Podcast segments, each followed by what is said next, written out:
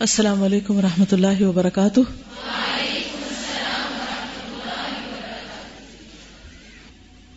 نحمد ونسلی علی رسول کریم اما بعد، فاعوذ باللہ من الشیطان الرجیم۔ بسم اللہ الرحمن الرحیم۔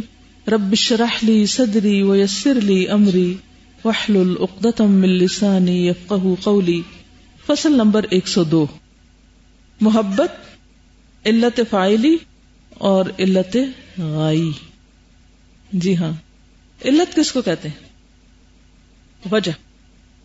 فائلی؟ فائل کس کو کہتے ہیں؟ کام کرنے والا۔ فائلی کرنے والی۔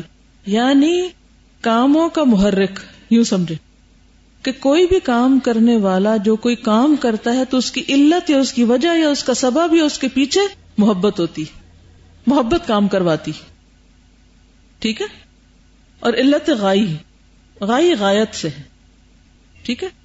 غایت کہتے ہیں انتہا کو، کسی بھی چیز کا آخری درجہ، انتہائی حد، مقصود، مطلوب۔ یعنی کسی بھی گول کو اچیو کرنے کے لیے، کسی بھی ٹارگیٹ کو پانے کے لیے انسان جب ہی کوشش کرتا ہے، جب اس کے پیچھے کو وجہ ہوتی ہے، اور وجہ وہ کیا ہوتی ہے؟ محبت ہوتی ہے۔ عالم اولوی میں اور عالم سفلی میں جس قدر حرکات صادر ہوتی حرکات موشنز حرکتیں، یہ جو بھی موٹیوز ہوتے ہیں انسانوں میں بھی یا ویسے چیزوں میں، ان کی اصل اور منبع یعنی سورس محبت ہے۔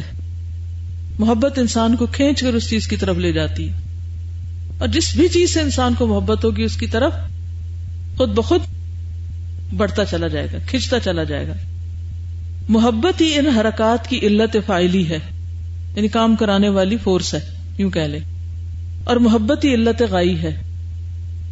اس کی وجہ یہ ہے کہ حرکتیں تین قسم کی ہیں۔ تین طرح کی حرکات ہوتی ہیں۔ نمبر ایک، حرکت اختیاری، ارادی۔ مثلا، آپ اپنا ہاتھ اوپر کریں۔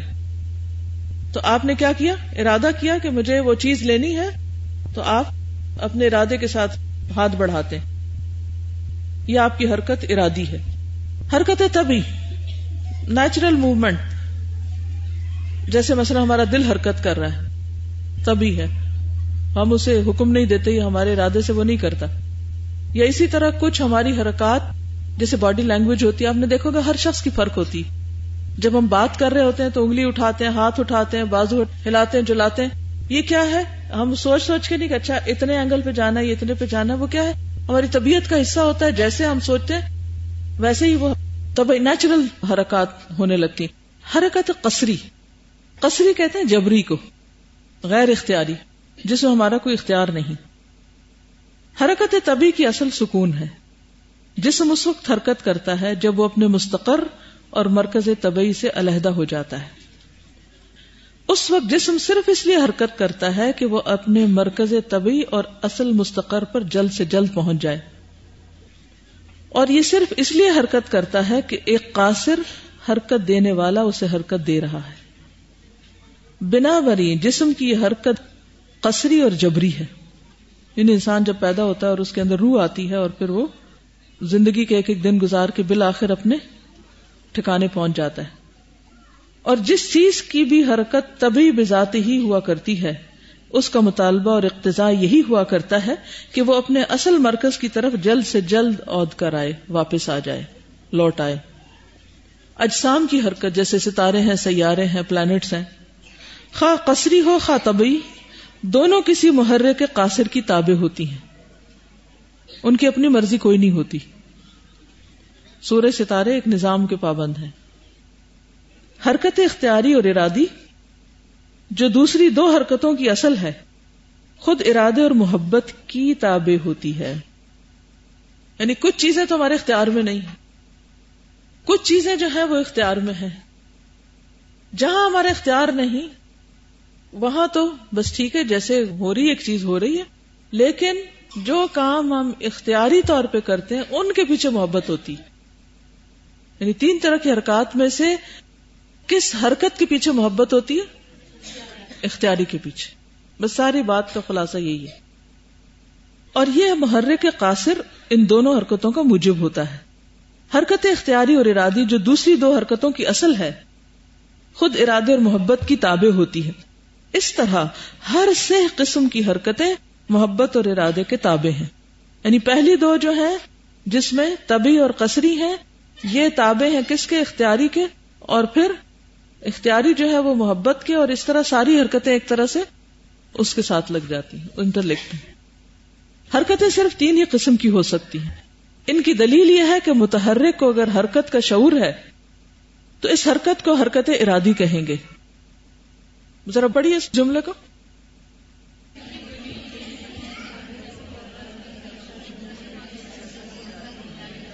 تو اگر آپ ارادے سے کوئی حرکت کر رہے ہیں تو اس کا مطلب ہے اس کے پیچھے آپ کا شعور کام کر رہا ہے۔ یعنی آپ کی ایک سوچ ہے۔ اور اگر اسے حرکت کا شعور نہیں، تو پھر یہ دیکھیں گے کہ وہ اپنی طبیعت کے مطابق حرکت کر رہا ہے یا اس کے خلاف۔ اب کئی چیزیں تیز حرکت کرتی ہیں، کئی کام کرتی ہیں۔ ایسے جانور ہیں مختلف طرح کے۔ اگر طبیعت کے مطابق حرکت کر رہا ہے تو اسے حرکت طبی کہیں گے۔ اور اگر اس کے خلاف حرکت کر رہا ہے تو اسے حرکت قصری کہا جائے گا۔ یعنی جس نیچر پر اللہ نے جس چیز کو بنایا اگر اس کے مطابق ہے، تو کیا ہے؟ طبی اور اگر نہیں، تو قصری۔ یعنی کہ پھر وہ جبر کے ساتھ اس کو کم یا زیادہ کر دیا گیا۔ حرکت کی قسمیں معلوم ہونے کے بعد یہ سمجھ لیجیے کہ آسمان، زمین اور آسمان و زمین کے اندر کی اشیاء میں جو بھی حرکت ہوگی، سوچئے چاہے وہ گیلیکسیز ہیں، چاہے وہ ایک سیل کی یا ایک ذرے کی موومنٹ ہے ہر چیز حرکت میں ہے نا؟ کہ نہیں؟ یہ تو پڑھا ہے نا سب نے۔ کسی کی اختیاری، کسی کی غیر اختیاری، یہ دو تو آپ کو پتہ ہی پتا ہے نا۔ اگر باقی نہیں بھی پتا تو۔ تو کہتے ہیں کہ یہ جتنی بھی حرکتیں ہیں، خواہ وہ افلاق اور سماوات کی حرکت ہو یعنی گیلیکسیز وغیرہ میں، یا سورج، چاند اور ستاروں کی، ہوا، بادل، بارش یا نباتات کی حرکت ہو، خواہ کسی مادہ کے حمل میں، بچے کی حرکت یعنی پیٹ میں، تمام حرکتیں مدبرات امر، مقسمات امر ملائکہ اور فرشتوں کے واسطے اور ذریعے ہی سے ہوتی ہیں۔ ٹھیک ہے؟ بادلوں کو جو چیزیں چلا رہی ہیں، روحیں نکال رہی ہیں۔ روح آتی ہے جسم میں۔ کس کے ساتھ کون لے کے آتا ہے؟ روح نکلتی ہے، کون لینے آتا ہے؟ ہر جگہ فرشتے ہیں۔ جب آپ بادلوں کو کسی خاص رخ پہ جاتے دیکھتے تو میں ہمیشہ سوچتی ہوں کہ یہ اللہ کے حکم سے جا رہے ہیں نا فرشتے ان کو ادھر چلا رہے ہیں، وہ ان کے ڈرائیور ہیں۔ ادھر لے کے جا رہے ہیں ان کو۔ ہم لاکھ جائیں، ادھر آ جاؤ۔ ہماری نہیں کوئی سنے گا، ادھر ہی جائیں گے۔ اسی طرح اللہ تعالیٰ نے ہر چیز کو اینٹی کلاک وائز حرکت دی ہے، تو کوئی اس کو واپس نہیں پھیر سکتا۔ کوئی دنیا کا قانون، ادھر ہی چل رہے ہیں اور پھر ان چیزوں کے چلنے میں فرشتے جو ہیں، وہ اپنے اپنے کام ملے امان تنزل اللہ بمری ہر چیز اللہ کے حکم کے ساتھ لے کے وہ اترتے ہیں۔ یعنی فرشتے جو ہیں اپنی مرضی نہیں کرتے جو اللہ تعالیٰ حکم دیتا ہے، اس کے مطابق آتا ہے اور وہ کام کرتے ہیں۔ اور کائنات کے سارے کاموں کے اندر ان کی ڈیوٹیز ہیں اور وہ اس کے حکم کے مطابق ان چیزوں کو سر انجام دے رہے ہیں۔ قرآن و سنت کی نصوص سے اس کا ثبوت ملتا ہے۔ اس پر ایمان لانے ہی سے فرشتوں پر پورا پورا ایمان ہو سکتا ہے۔ ہم سب پڑھتے ہیں نا، فرشتوں پر ایمان لانا ضروری ہے۔ لیکن اس ایمان کے ساتھ یہ کنیکشن کتنا زبردست انہوں نے یہاں جوڑا ہے۔ ایک عقیدہ یا نظریہ کیا ہے کہ ہر چیز خود بنی ہے اور خود ہی حرکت کر رہی ہے؟ بس ایک دفعہ وہ چکر چل پڑا اور وہ چلا چلا جا رہا ہے۔ بگ بینگ ہوا اور ہر چیز موومنٹ میں آ گئی اور اب وہ موو کر رہی ہے۔ اور اسلامی عقیدہ کیا کہتا ہے؟ کہ اللہ تعالیٰ نے فرشتوں کو بنایا اور فرشتوں کے ذریعے ان چیزوں کو ایک خاص طریقے پر چلایا جا رہا ہے۔ نہ کائنات خود بنی ہے، نہ خود چل رہی ہے۔ اللہ نے بنائی ہے اور اللہ کے حکم سے چل رہی ہے اور فرشتوں کو اس کو چلانے کا کام دیا گیا ہے۔ اس کے پیچھے بھی ایک حکمت ہے۔ اللہ چاہتا تو کن کہہ کے خود ہی سب کچھ کر دیتا۔ لیکن ان کی اطاعت کو ہمارے لیے ایک مثال بھی بنایا گیا۔ خدا قدوس نے رحم رحم سے مراد وم، بارش، بادل، نباتات، ہوا اور آسمان و زمین، سورج، چاند اور نجوم پر فرشتے مقرر کر رکھے ہیں۔ پھر ہر انسان کے لیے اللہ نے چار چار فرشتے مقرر کر دیے ہیں۔ دائیں بائیں کرامن کاتبین مقرر ہیں۔ آگے پیچھے محافظ فرشتے مقرر کر دیے ہیں۔ لہو موقبات من بین یدئی و من خلفی ہی یا فضون من امر اللہ۔ قرآن مجید میں آتا ہے۔ محافظ فرشتے اور پھر کرامن کاتبین۔ چار کے بیچ میں جا رہے ہوتے ہیں آپ۔ اکیلے نہیں ہوتے کہیں۔ نیز ہر انسان کی روح قبض کرنے اور روح کو اپنے اصل مستقر یعنی جنت یا دوزخ تک پہنچانے پر فرشتے مقرر ہیں۔ یعنی جس پہلے کہا تھا نا، جسم حرکت میں آتا ہے۔ اللہ کے حکم سے پیدائش ہوتی ہے، پھر اس کے بعد وہ چلتا چلا جاتا ہے۔ جس سے سورج کے لیے آتا ہے نا لش شمس یم بغی لہان تدری کل قمر ول سابق النہار اور پھر یہ کہ کل فی فلک یسمہون اور پھر وشمس تجری لمستقر اللہ وشمس تجری لمستقر اللہ ہر چیز کا ایک مستقر ہے۔ اور اس کی یہ حرکت اپنے مستقر کی طرف ہے۔ انسان جب دنیا میں آتا ہے، یہ جو کچھ ہم کرتے ہیں نا، ایک ایک دن ڈوبتا جاتا ہے اور ہم اپنے مستقر کی طرف حرکت کرتے چلے جا رہے ہیں، بڑھتے چلے جا رہے ہیں۔ یہ جو لوگ چھپ چھپ کے کام کرتے ہیں نا، اگر ہم سوچے نا کہ ہم ہم اکیلے ہیں ہی کوئی نہیں، تو کوئی غلط کام نہ کرے ہم دیکھے اچھا لوگ تو کو نہیں دیکھ رہے، لیکن ایک ادھر دائیں دیکھ رہا ہے ایک بائیں دیکھ رہا ہے ایک آگے، ایک پیچھے، کہاں سے اکیلے ہیں؟ کس کو دھوکا دیں گے؟ انہوں نے اٹھ کے گواہی دینی ہے قیامت کے دن۔ بالکل وہ بھی بے وفا ہے نیز ہر انسان کی روح قبض کرنے اور روح کو اپنے اصل مستقر یعنی جنت یا دوزخ تک پہنچانے پر فرشتے مقرر ہیں۔ قبر کے امتحان، سوال و جواب، قبر کے عذاب اور قبر کی نعمتوں اور راحتوں کے لیے فرشتے معمور ہیں۔ ایسے فرشتے بھی مقرر کر دیے ہیں کہ حشر کے دن جب بنی آدم اپنی قبروں سے اٹھے تو انہیں ہنکا کر میدان حشر میں لے جائیں۔ اور حساب کتاب کے بعد جہنم کے اقداروں کو جہنم میں لے جائیں اور عذاب کے شکنجوں میں کسے، جنت کے اقداروں کو جنت میں لے جائیں اور اللہ کے عطیات اور انعامات ان تک پہنچا دیں پہاڑوں پر فرشتے معمور کر دیے گئے ہیں۔ یاد ہے جب حضور صلی اللہ علیہ وسلم کو طائف کے سفر میں تکلیف دی گئی تھی تو جبریل آئے تھے انہوں نے کہا تھا کہ اگر آپ اجازت دیں تو میں پہاڑوں کے فرشتوں کو حکم دیتا ہوں اور وہ پہاڑوں کو ٹکرا دیں باہم۔ اور یہ بستی میں پس کے رہ جائیں یہ لوگ۔ پہاڑوں پر فرشتے معمور کر دیے گئے کہ انہیں مضبوطی سے تھامے رہیں۔ بادلوں پر فرشتے معمور فرمائیں کہ وہ بادلوں کو حکم الہی کے مطابق چلاتے رہیں۔ برسات پر فرشتے معمور فرما دیے کہ امر الہی کے مطابق قدر معلوم کے موافق خدا کی مشیت کے تحت پانی برسائیں۔ یعنی بارش بھی پورے اندازے کے ساتھ ہونا کم نہ زیادہ۔ جنت اور جنت کے باغوں پر فرشتے معمور کر دیے۔ کہ وہ جنت میں عمدہ اور خوبصورت درخت لگائے وہاں کے گارڈنرز ہیں۔ فرش و فروش، لباس اور کپڑے تیار کریں۔ اور جنت کو بھی آراستہ کرتے رہیں۔ جنت میں ہمہ قسم کی آسائشوں کا انتظام کرتے رہیں۔ اور اسی طرح جہنم پر بھی اللہ نے فرشتے معمور کر دیے داروغہ کون ہے جہنم کا؟ مالک۔ غرض فرشتے خدا قدوس کا لشکر اور اس کے نظام کو چلانے والے کارکن ہیں۔ لفظ ملک اس امر کی طرف توجہ دلاتا ہے۔ اور یہ ملائکہ اور فرشتے اللہ کا حکم نافذ اور جاری کرتے ہیں۔ انہیں خود کسی قسم کا اختیار حاصل نہیں ہے۔ بلکہ ہمہ قسم کا اختیار صرف خدا قدوس ہی کو حاصل ہے۔ فرشتوں کا کام صرف اس قدر ہے کہ اللہ کی مخلوق کی تدبیر اور تنظیم اور اللہ کے عطیات اس کی مخلوق پر اس کے حکم کے مطابق تقسیم کرتے رہیں۔ قرآن حکیم میں اللہ کے فرشتوں کا بیان ہے۔ وما نتنزل إلا بأمر ربك له ما بين أيدينا وما خلفنا وما بين ذلك وما كان ربك نسيا اور ہم تمہارے پروردگار عالم کے حکم کے بغیر دنیا میں آ نہیں سکتے۔ اور جو کچھ تمہارے آگے ہونے والا ہے، اور جو کچھ ہم سے پہلے ہو چکا ہے، اور جو کچھ ان دونوں وقتوں کے درمیان ہے سب اس کے حکم سے ہے اور تمہارا پروردگار عالم بھول جانے والا نہیں ہے۔ یہ بھی ارشاد باری تعالی ہے۔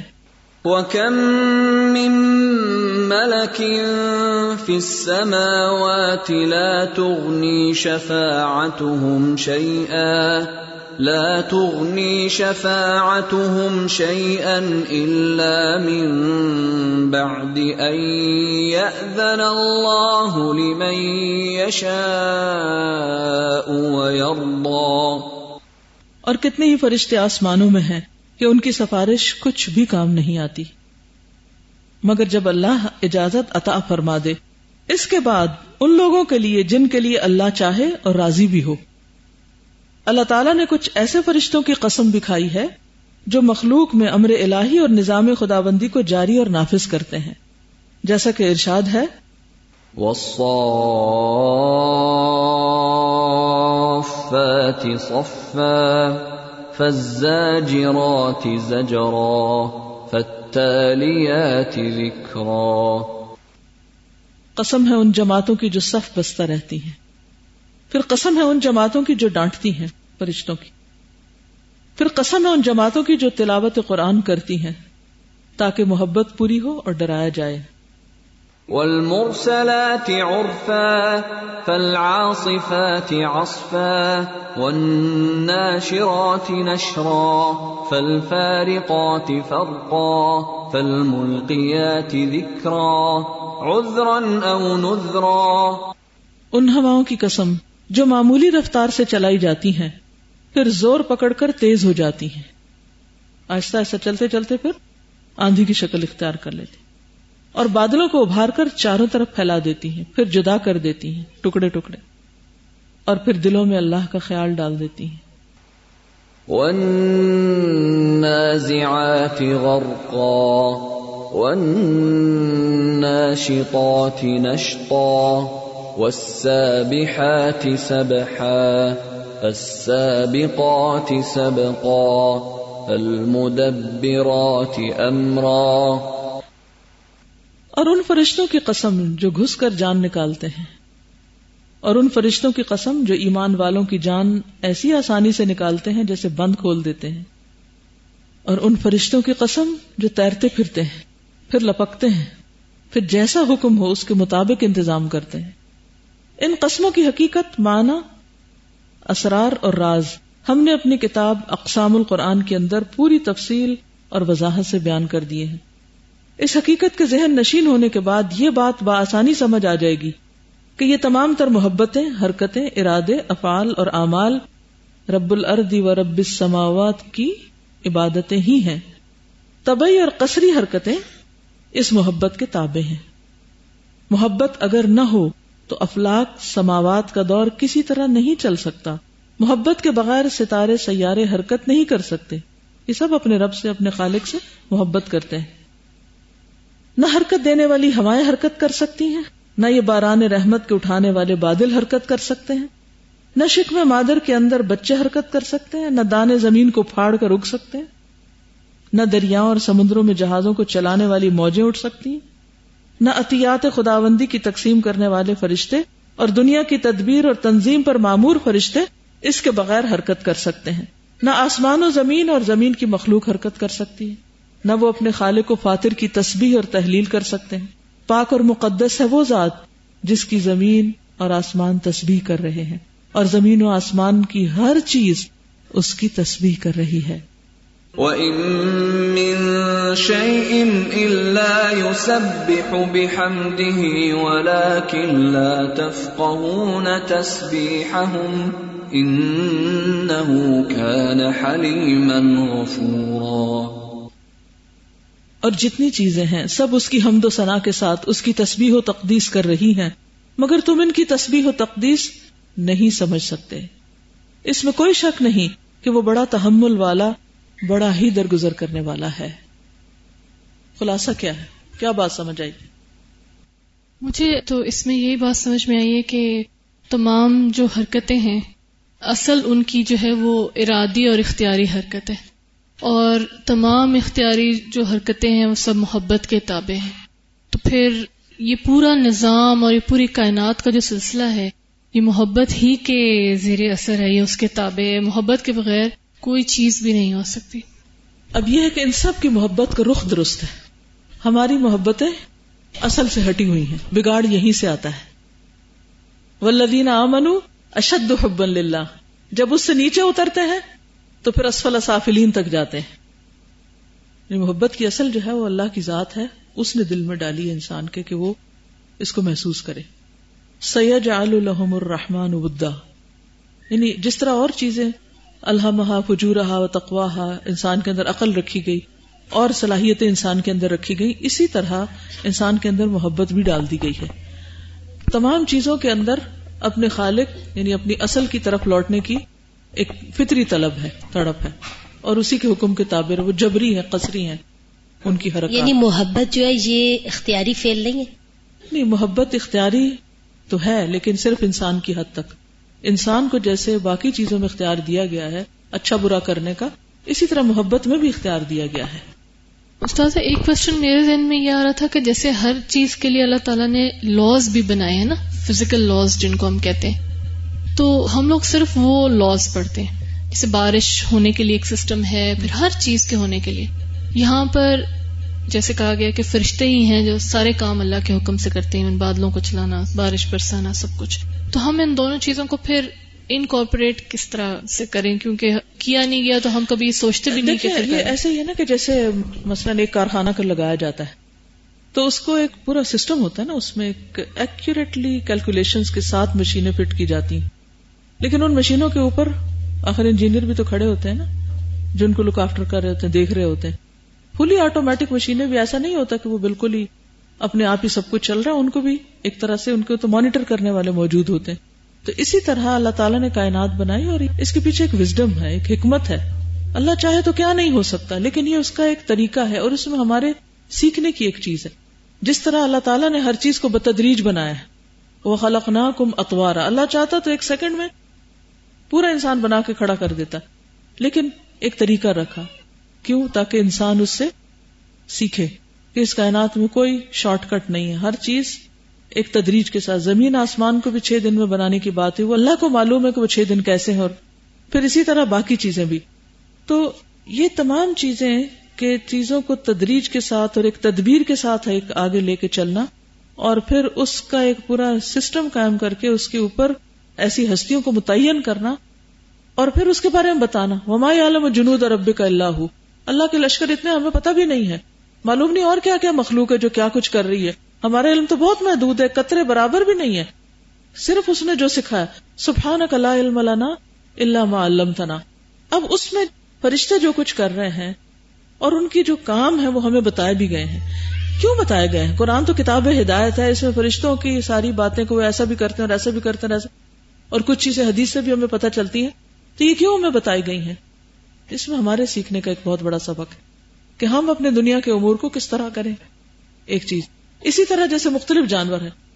جب میں کینیا میں ایک دفعہ مجھے جانے کا اتفاق ہوا تو سامنے جنگلوں میں چونکہ جانور بہت دیکھے، میں سوچتی تھی، چلو بھیڑ بکری گائے تو ہمارے پاس ہوتی ہے اور ہم اسے دودھ پیتے ہیں، ہم گوشت کھاتے ہیں، مرغی کے انڈے کھاتے ہیں اور یہ اتنے پرندے اور اتنی قسمیں اور یہ سب کس لیے ہیں؟ یعنی میں بہت کوشچن کرتی تھی یہ کس لیے بنائی؟ تو میں نے پہلی دفعہ دیکھا چیتا کیسے بھاگتا ہے اور کیسے ہنٹ کرتا ہے اور شیر کس کو پکڑ کے لاتا ہے اور یہ تو یہ سب کیا ہے؟ کیوں ہے؟ پھر اسی دوا شافی میں جب میں نے پڑھا، اگرچہ قرآن پاک میں وہ آیت آتی ہے جس کی سفیان ابن اوینا جو تعویل کرتے ہیں وہ یہ کہ وما من طائر یتیر بجناحیہ الا امم امثالکم کہ تمہاری طرح امتیں ہیں۔ اب اس سے انہوں نے کیا سبق نکالا؟ کہ مختلف طرح کے جو جانور ہیں، ان کی جو تباہیں ہیں، ان کی جو نیچر ہیں، انسان جب انسانیت سے گرتا ہے تو وہ مختلف لیولز پر مختلف جانوروں کی سطح پہ جا کے لگتا ہے۔ کوئی گدے کی طرح ہے اور کوئی، جیسے مثل الذین حملوا التوراۃ ثم لم يحملوها كمثل الحمار يحمل اسفارا۔ ان کو اس سے تشبیہ دی گئی۔ لالچی عالم کو کس سے تشبیہ دی گئی؟ کتے سے تشبیہ دی گئی۔ پھر اسی طرح کسی کو سانپ سے تشبیہ دی گئی، کسی کو بچھو سے، کوئی کسی طرح کوئی تو مختلف جو جانور ہیں یعنی کہ اللہ تعالیٰ نے لقد خلقنا الانسان فی احسن تقویم، ثم رددناہ اسفل سافلین۔ تو اسفل سافلین کیا ہے وہ؟ جانوروں کی سطح پر اترنا، اپنی خواہشات کی وجہ سے۔ کوئی خنزیر کی طرح ہے، کوئی مسخ کیوں ہوئے؟ یعنی سوچئے کہ مسخ کیوں ہوئے تھے۔ اللہ کی نافرمانی کی وجہ سے۔ بعض مفسرین یہ بھی کہتے ہیں کہ مسخ جو تھا، وہ دل کا مسخ تھا۔ شکلیں نہیں مسخ ہوئی تھی، دل مسخ ہوتے دل ان کے اس جیسے ہو، یہ بھی ایک رائے ہے۔ لیکن راجہ رائے یہی ہے کہ ان کی جسم بھی، شکلیں بھی بدل گئی اور یہ بھی ہم نے پڑھا تھا دوائی شافی میں کہ مختلف لوگوں کے اندر جو مختلف طرح کی خصلتیں ہوتی ہیں، ان کی شکلوں پر بھی ان جانوروں کی طرح کے کچھ کچھ شباہت نظر آنے لگتی۔ ہے